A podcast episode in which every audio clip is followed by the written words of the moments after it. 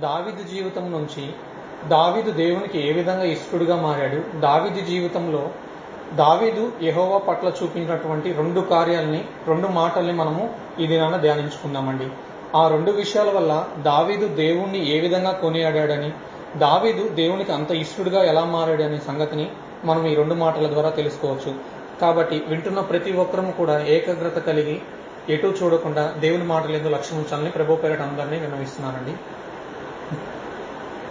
మొదటిగా వాక్య భాగంలోనికి వెళ్ళబోయే ముందు ఒక చిన్న మాటను జ్ఞాపకం చేయాలని ఆశపడుతున్నానండి. ప్రతి ఒక్కరి జీవితంలో కూడా క్రైస్తవులు అనగానే మన జీవితంలో మనకి జ్ఞాపకం వచ్చేది మొదటగా శ్రమలే. ఎందుకంటే శ్రమలే మనల్ని ఉన్నతమైన స్థాయికి తీసుకువెళ్ళడానికి అవి తోడ్పడతాయి. లోకస్తులైతే శ్రమలను చూసి భయపడతారేమో కానీ దేవుని నమ్మిన బిడ్డలమైన మనం మాత్రము దేవుని ఎరిగిన మనం మాత్రము ఆ శ్రమలని ఎదుర్కోవడానికి సహాయము దేవుడి ఎద్దు నుంచి కలిగి దేవుడి ఎద్దు నుండి పొందుకొని వాటిలో విజయాన్ని పొందుకోవాలని దేవుడు ఆశపడుతున్నాడండి. అటువంటి ఒక మాట ఈ దినమును మనం ధ్యానం చేయబోతున్నాము. కీర్తనల గ్రంథము పద్దెనిమిదో అధ్యాయము మొదటి వచనంలో ఈ విధంగా రాయబడి ఉందండి కీర్తనల గ్రంథము పద్దెనిమిదో అధ్యాయము మొదటి వచనము. అక్కడ ఈ విధంగా రాయబడింది. యహోవా నా బలమా? నేను నిన్ను ప్రేమించుచున్నాను అని దావీదు భక్తుడు దేవుని గురించి రాస్తున్నాడండి. దేవుని బలముగా మాట్లాడిన సంగతిని మనం పక్కన పెట్టినట్లయితే ఇక్కడ మనం ఇప్పుడు జ్ఞాపకం చేసుకోబోయే అంశం ఏంటంటే నేను నిన్ను ప్రేమించుచున్నాను అని దావిదు భక్తుడు దేవునితో చెప్తున్నాడు. అంటే మనం ఎవరినైనా ఇష్టపడితేనో కానీ లేదంటే మనకు ఎవరైనా బాగా కావాల్సిన వ్యక్తి అయితే కానీ మన బాధలను మనం షేర్ చేసుకోగలిగిన వ్యక్తి అయితే కానీ మనం వారి తోడు లేకుండా జీవించలేము అన్నప్పుడు మాత్రమే కానీ మనము ఐ లవ్ యూ అనే వర్డ్ని ఎప్పుడు యూజ్ చేయం కదండి? దేవ నేను నిన్ను ప్రేమిస్తున్నాననే మాట ఎవరికైనా ఎప్పుడు చెప్తామంటే వారు మనకి బాగా కావాల్సినప్పుడు వారు లేకుండా మనం జీవించలేమని మనం గ్రహించినప్పుడు వారితో మనం ఏదైనా షేర్ చేసుకోవడానికి ఇష్టపడుతున్న సమయంలో మనం వారికి ఎదుటి వ్యక్తికి చూస్తూ చెప్తూ ఉంటాము. ఇద్దరు ప్రేమికులు ఉన్నారు ఒక అబ్బాయి అమ్మాయి. తను అబ్బాయి అమ్మాయి వైపు చూస్తూ నేను నిన్ను ప్రేమిస్తున్నాను అని చెప్తున్నాడంటే దాని అర్థం ఏంటంటే అబ్బాయి తన జీవితాన్ని తనతో పంచుకోవాలని అదేవిధంగా తన కష్ట సుఖాల్లో కూడా తన తోడును కావాలని అదేవిధంగా తనకు కలిగిన ప్రతి బాధలోనూ శ్రమలోనూ అన్నిటినీ తనకు మాత్రమే తెలియ చెప్పుకోవాలని ఆశపడుతున్నాడని మనం గ్రహించాలండి.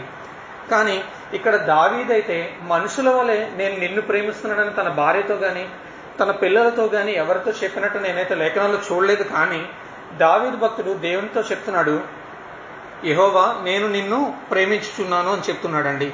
అంటే దేవుని యొక్క ప్రేమని తను ముందుగానే గుర్తెరిగాడండి. దేవుని ప్రేమ ఎటువంటిది అంటే ఇర్మియా గ్రంథం ముప్పై ఒకటో అధ్యాయం మూడో వచనంలో మనందరికీ బాగా కంఠస్థ తెలిగిన వాక్యమేనండి. శాశ్వతమైన ప్రేమతో నేను నిన్ను ప్రేమించుచున్నాను అని దేవుడు చెప్తున్నాడండి. అంటే శాశ్వతమైన ప్రేమ దేవునిదని దావిద్ భక్తుడు గుర్తెరిగి ముందుగానే యహోవా నేను నిన్ను ప్రేమించుచున్నాను.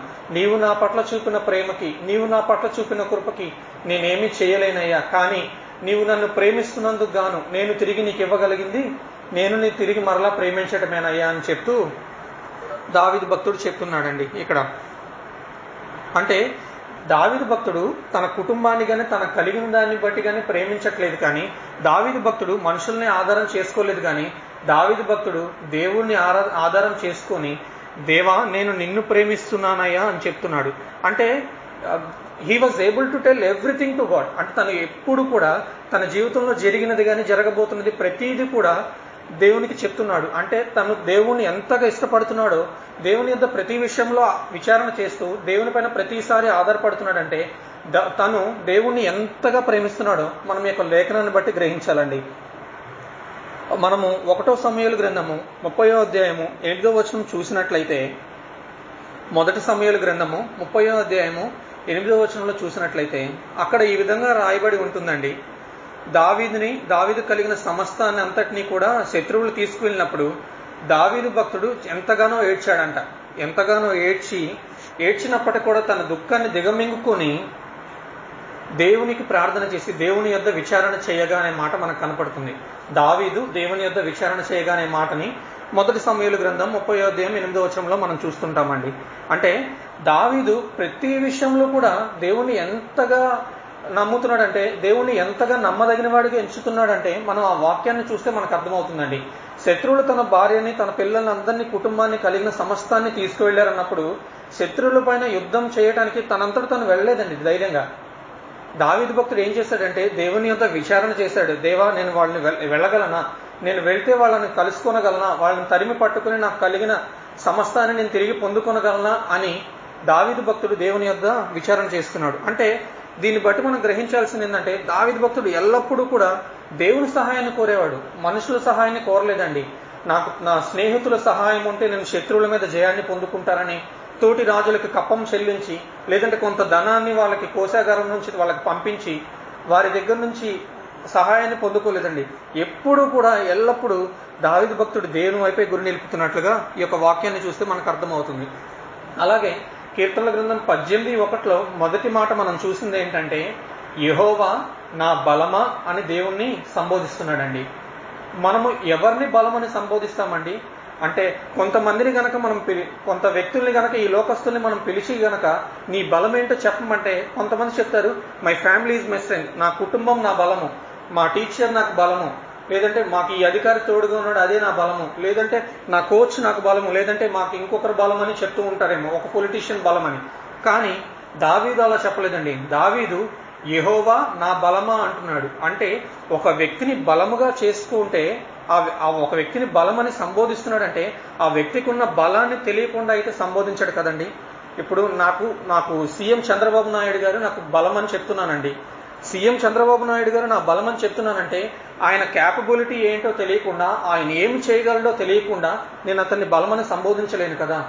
అదేవిధంగా దావీదు భక్తుడు కూడా ఇక్కడ మనకి క్లియర్గా చెప్తున్నాడు దావీదు దేవుణ్ణి బలముగా సంబోధిస్తున్నాడంటే దేవుని యొక్క బలమేంటో దేవుడు ఎంత గొప్పవాడో అసలు దేవుడు ఎవరో కూడా సమస్తము తెలుసుకున్నాడు కనుకనే ప్రతి విషయంలో కూడా దేవుని ద్వారా విజయాన్ని పొందుకోగలిగాడు. ప్రతి యుద్ధంలో కూడా కాంకర్ చేయగలిగాడు. ప్రతి విషయంలో కూడా దేవుని యొక్క విచారణ చేయగలిగాడు. కాబట్టి ఈ దినమున నీవు నేను ఎవరిని మన బలముగా పిలుస్తున్నాము ఎవరిని మనం ప్రేమిస్తున్నామో ఒక్కసారి మనల్ని మనం పరిశీలించుకోవాలండి. మన దేవుడు ఎవరంటే భూమి ఆకాశాలను సృజించి నిన్ను నన్ను సృజించిన వ్యక్తి అని దావీదు భక్తుడు తెలుసుకున్నాడు. అందుకనే దావీదు భక్తుడు చెప్తున్నాడు యహోవా నా బలమా నేను నిన్నే ప్రేమిస్తున్నానయ్యా నీవు నాకు కావాలయ్యా అని చెప్పి ప్రతి విషయంలో దేవుని యొక్క సహాయాన్ని కోరుకుంటూ ప్రతి విషయాన్ని కూడా దేవుని యొక్క విచారణ చేయాలని తనకు కలిగిన ప్రతి భయాన్ని కూడా దేవుని ఎదుట నిర్మోహమాటంగా చెప్పేవాడు. శత్రు బలగం ఎంత అధికమైనప్పటికీ కూడా దేవుని బలాన్ని మించలేదని గుర్తిరిగి దేవుని యొక్క బలాన్ని అంటే యుద్ధరంగంలో దేవుణ్ణి మించిన యుద్ధశాలి లేడని యుద్ధ వీరుడు దేవుడే గొప్పవాడని గ్రహించి ఆ విషయమై దావిదు భక్తుడు దేవుణ్ణి ప్లీజ్ చేస్తూ దావిదు భక్తుడు ప్రతి విషయంలో జయాన్ని పొందుకున్నాడండి. దావీదు భక్తుడు దేవుణ్ణి ప్లీజ్ చేస్తూ దేవుడి వద్ద నుండి సహాయాన్ని పొందుకున్నాడు. మరి మనము మన కష్ట సమయంలో కానీ మన శ్రమల సమయంలో కానీ ఎవరిని ప్లీజ్ చేస్తున్నాము? మనుషుల్ని ప్లీజ్ చేసే వ్యక్తిగా ఉన్నట్లయితే మనుషుల్ని సహాయాన్ని కోరే వ్యక్తి అయితే మనం శాపగ్రస్తులం అవుతామని భక్తుడైనటువంటి పౌలు చెప్తున్నాడండి. మనము మనుషుల సహాయాన్ని కోరి ఎప్పుడైతే దేవుని యొద్ద నుంచి మనం దూరం అయిపోతామో మనం శాపగ్రస్తులం అయిపోతామంట కాబట్టి ఆ విషయాన్ని గ్రహించినటువంటి దావిదు ముందుగానే మనకు చెప్తున్నాడు మనము ఎవరిని బలంగా కలిగి ఉండాలి? Who is our strong defence అని దావిదు భక్తుడు ముందుగానే మనకు తెలియచేస్తున్నాడు. నేనంటూ ప్రేమిస్తే యహోవాని ప్రేమిస్తాను. నేనంటూ బలం కలిగి ఉన్నానంటే అది నా దేవుని కృపే అని చెప్పి దావిదు భక్తుడు దేవుని బలముగా కలిగి ఉన్నాడండి. David is calling God as his strength ప్రతి విషయంలో కూడా తనకు బలాన్ని దయచేయగలిగిన వాడు ఆయనే అని గ్రహించి దావిది భక్తుడు దేవుని బలమని సంబోధిస్తున్నాడండి. అదేవిధంగా మనము ఎఫ్ఎస్సి పత్రిక ఆరో అధ్యాయం పదో వచనంలో చూసినట్లయితే ఎఫ్ఎస్సి పత్రిక ఆరో అధ్యాయం పదో వచనంలో ఈ విధంగా రాయబడి ఉందండి. తుదకు ప్రభువు యొక్క మహాశక్తిని బట్టి ఆయన అందు బలవంతులై ఉండుడి. అంటే ఇక్కడ లేఖన భాగాలు చాలా చక్కగా చెప్తున్నాడండి మనకి. మనము బలము ఎవరి దగ్గర నుంచి పొందుకోవాలంట? ప్రభువు యొక్క మహాశక్తిని బట్టి మనం బలవంతులమై ఉండాలంట. అంతేగాని మనకి లోకస్తుల వలె నాకు వీరు తెలుసు కాబట్టి వీరు నా బలము వీరు నా బలగము అని చెప్పి వారి యొక్క నుండి సహాయాన్ని మనం కోరకూడదని భక్తుడైనటువంటి పౌలు ఇక్కడ క్లియర్గా తెలియజేస్తున్నాడండి మనకి.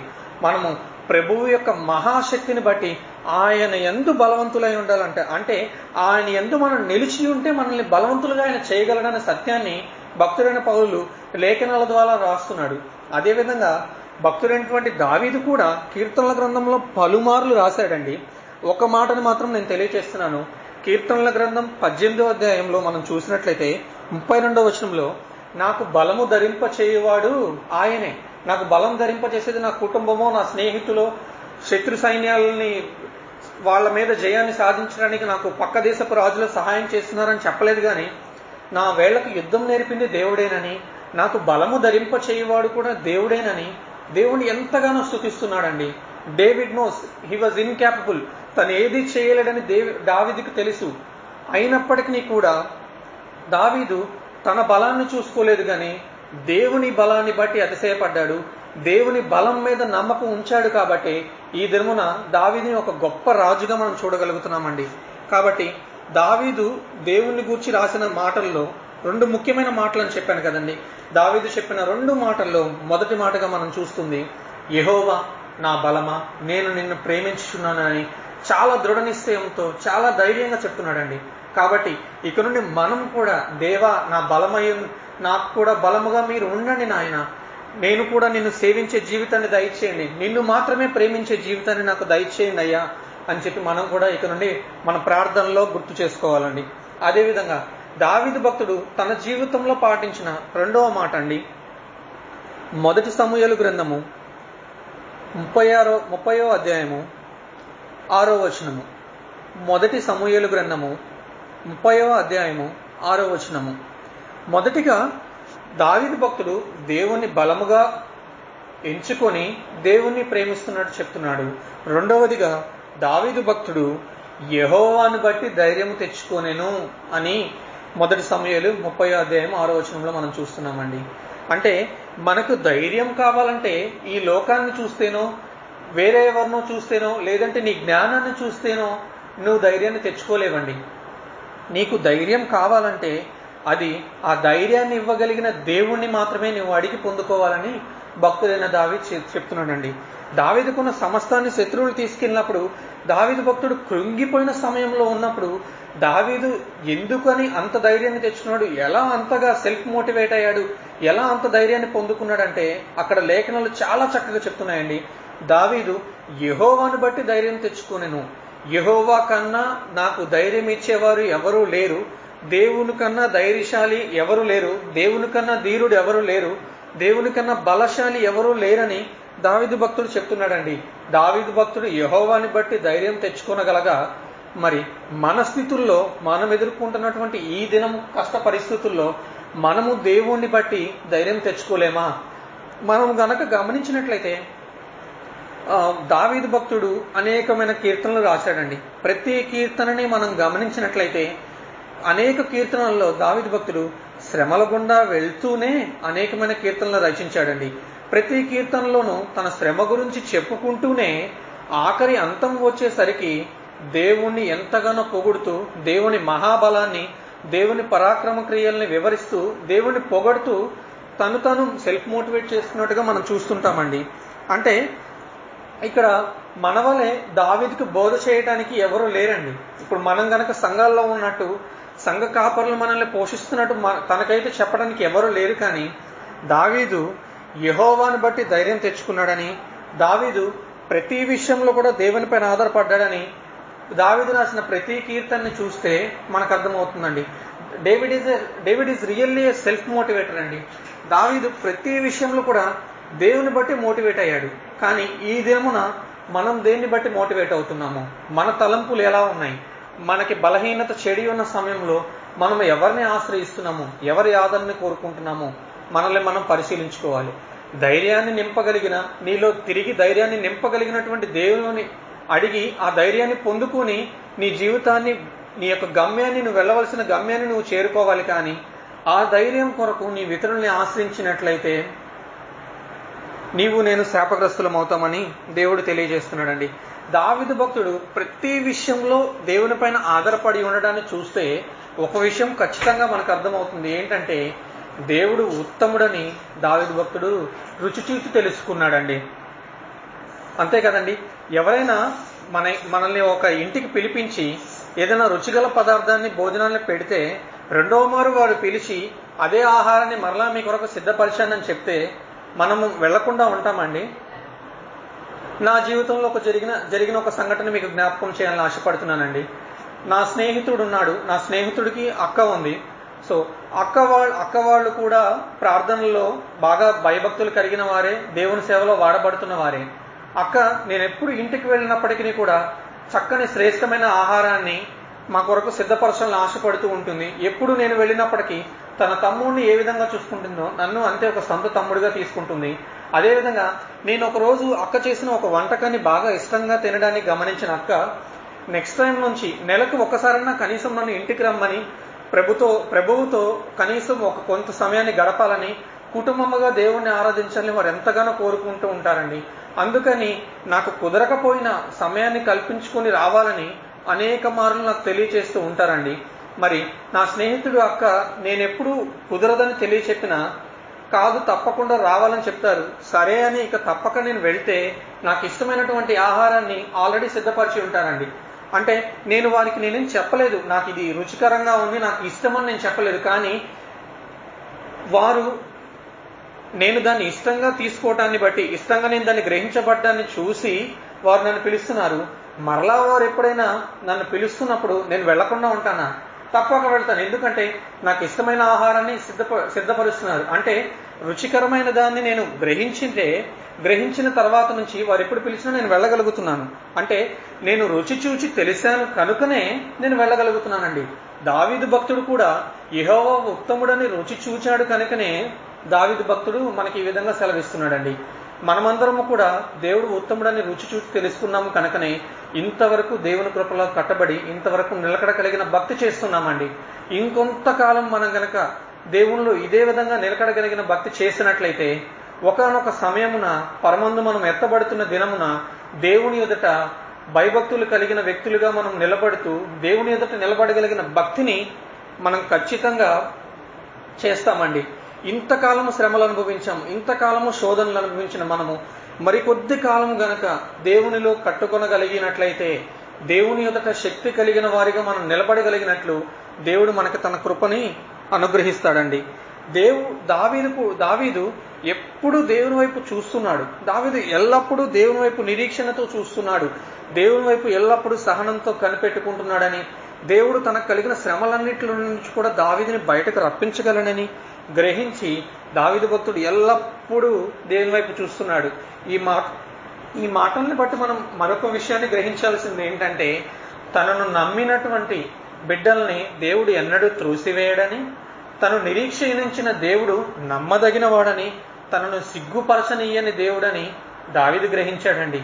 శత్రు సైన్యం ఎంత గొప్ప బలగమైనప్పటికీ ఉన్నది కొద్ది మందిగా ఉన్నప్పటికీ కూడా దేవుని యొక్క సహాయం ద్వారా ప్రతి విషయంలో జయాన్ని పొందుకున్నటువంటి దావిది వలె ఈ దినమున నీవు నేను కూడా ఉండాలని ప్రభు పేరట తెలియచేస్తున్నానండి. మనం గనక మొదటి సమయాల గ్రంథం ముప్పై అధ్యాయం ఆరో వచనంలో చూసినట్లయితే ఇప్పుడు మనం తెలియజేసిన మాట దావీదు యహోవాని బట్టి ధైర్యం తెచ్చుకున్నాడు. మరి దే దేవుని నమ్మిన బిడ్డలు దేవుని బట్టి ధైర్యం తెచ్చుకోవాలి. మరి లోకస్తులు దేవుని బిడ్డలు ఇద్దరు ఒక ఇంటర్వ్యూకి వెళ్ళారండి. ఇంటర్వ్యూకి వెళ్తే ఇంటర్వ్యూ బాగా పర్ఫామ్ అయింది. ఇద్దరు బయటకు వచ్చారు.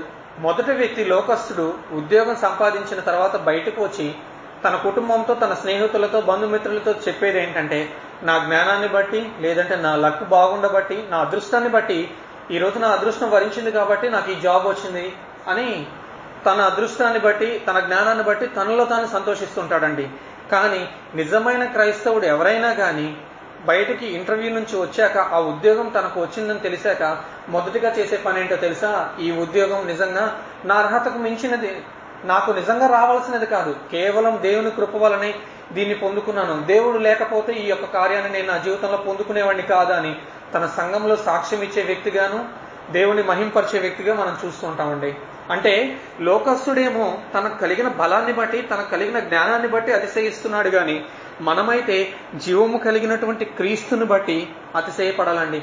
క్రైస్తవులలో లక్ అనేది అదృష్టం అనే మాట అవాస్తవం అండి. క్రైస్తవుల జీవితాల్లో అదృష్టం అనే మాట అసలు ఉండదండి. ప్రతిదీ కూడా దేవుడు లేఖనాలు చక్కగా సెలవిస్తున్నాయి. సంపూర్ణమైన ప్రతివి కూడా అనుగ్రహించేది పరమతండ్రి అయిన దేవుడని అది మనకి పైనుండి వస్తుందని లేఖన భాగాల్లో చక్కగా లిఖించబడి ఉంది. కాబట్టి క్రైస్తవులమైన మన జీవితాల్లో అదృష్టం అనేది లేదండి. ఎందుకంటే అదృష్టాన్ని మనకి సమస్తాన్ని అనుగ్రహించగలిగిన దేవుడే మనకు తోడుగా ఉంటే అదృష్టంతో ఇంకా మనకు పని ఏంటండి లోకస్తుల వలె మనం అదృష్టం కొరకోనో లేదంటే మన జ్ఞానం వలననో మన బలాన్ని బట్టనో నీ కాన్ఫిడెన్స్ని బట్టి నీ స్ట్రెంత్ని బట్టి ఈ జాబ్ వచ్చిందని నువ్వు చెప్పలేవండి. నీవు గల నువ్వు ధైర్యంగా చెప్పగలిగినది సమాజ మధ్యంలో దేవుణ్ణి స్థుతించగలిగినది ఏంటంటే దేవుని కృప వలనే నేను ఈ దినమున ఈ స్థితిలో ఉన్నానని దేవుని ఎరిగిన ప్రతి బిడ్డ కూడా చెప్పగలడండి. కాబట్టి దేవుణ్ణి బట్టి ఒక క్రైస్తవుడు ధైర్యాన్ని తెచ్చుకోవాలండి. లోకస్తుల వలె తన సొంత ధైర్యాన్ని బట్టి తన బలాన్ని బట్టి తన జ్ఞానాన్ని బట్టి మనం ఉండకూడదని దేవుడి దినమున మనకు తెలియజేస్తున్నాడు. అదేవిధంగా మనం ఇంకొక మాట చూసినట్లయితే హెబ్రియులకు రాసిన పత్రిక పదో అధ్యాయము ముప్పై ఐదో వచనంలో ఈ విధంగా రాయబడి ఉంటుందండి. ధైర్యము విడిచిపెట్టకుడి దానికి ప్రతిఫలముగా గొప్ప బహుమానం కలుగును. అంటే ఇక్కడ భక్తుడు సెలవిస్తున్నాడు ధైర్యాన్ని విడిచిపెట్టొద్దు. ధైర్యాన్ని నువ్వు విడిచిపెడుతున్నావు అంటే నీ కలగబోతున్న బహుమానాన్ని నువ్వు పోగొట్టుకుంటున్నావు. చేతులారా నువ్వు కష్టపడవలసినంతగా కష్టపడి ఆఖరి క్షణంలో నీ యజమాని వచ్చే సమయంలో నీవు సోమరిగా ఒక గంట కొనుకు తీద్దామని అనుకుంటే నీవు అంతసేపు చేసిన ప్రయాస వ్యర్థ వ్యర్థమే కదండి. వృధా ప్రయాసే కదండి. కాబట్టి నీ కలిగినటువంటి ధైర్యాన్ని కూడా నీవు అంతం వరకు విడిచిపెట్టకుండా గట్టిగా పట్టుకున్నట్లయితేనే దేవుని యొద్ నుంచి దాని ప్రతిఫలంగా బహుమానమాన్ని లిఖించలేదు కానీ గొప్ప బహుమానాన్ని దేవుడు దయచేస్తాడని అక్కడ లేఖనాల్లో మనకు చాలా చక్కగా వివరిస్తున్నాయండి.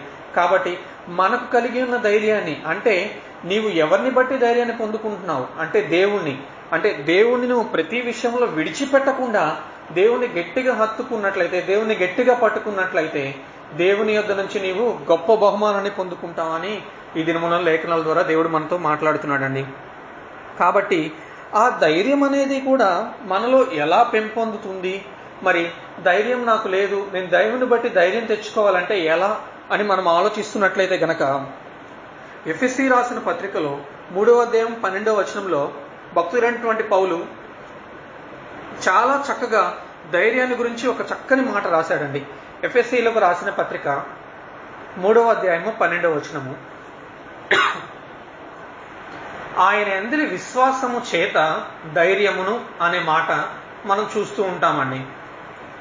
ఆ ధైర్యం అనేది నీ హృదయంలో ఎప్పుడు నింపబడుతుంది? ధైర్యాన్ని నువ్వు ఎప్పుడు పొందుకోగలుగుతావు? క్రీస్తుని దగ్గర క్రీస్తుని ద్వారా నువ్వు ఆ ధైర్యాన్ని ఎప్పుడు పొందుకొని నిలబడగలుగుతావు అంటే అక్కడ మనకి ఇక్కడ ఈ- ఈ విధంగా రాసి ఉందండి.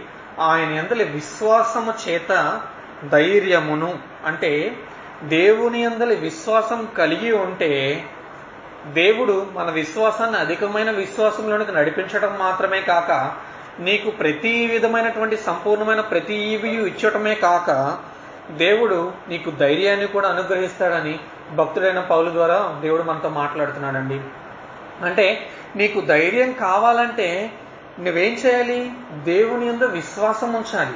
విశ్వాసం లేకుండా దేవునికి ఇష్టమై ఉండట అసాధ్యమనే వాక్యాన్ని మన చిన్నతనం నుండి మనం ధ్యానిస్తూనే వస్తున్నాం. మరి దేవుని ఎందు విశ్వాసాన్ని నిజంగా మనం కనపరుస్తున్నామా?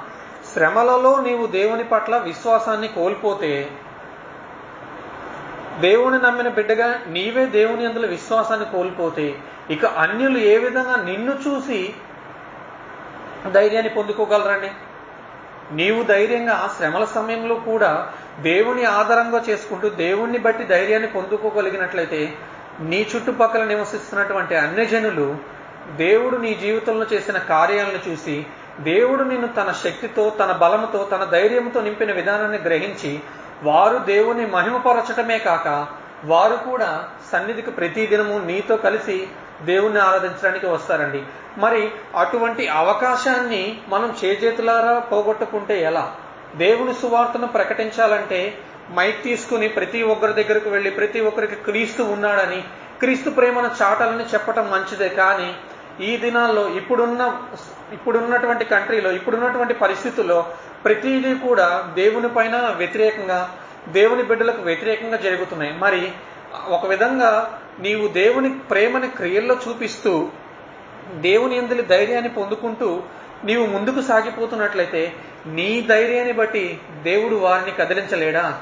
బలహీనత కలిగి ఉన్న వ్యక్తిని నీవు బలపరచాలంటే ముందుగా నీవు బలాన్ని కలిగి ఉండాలి.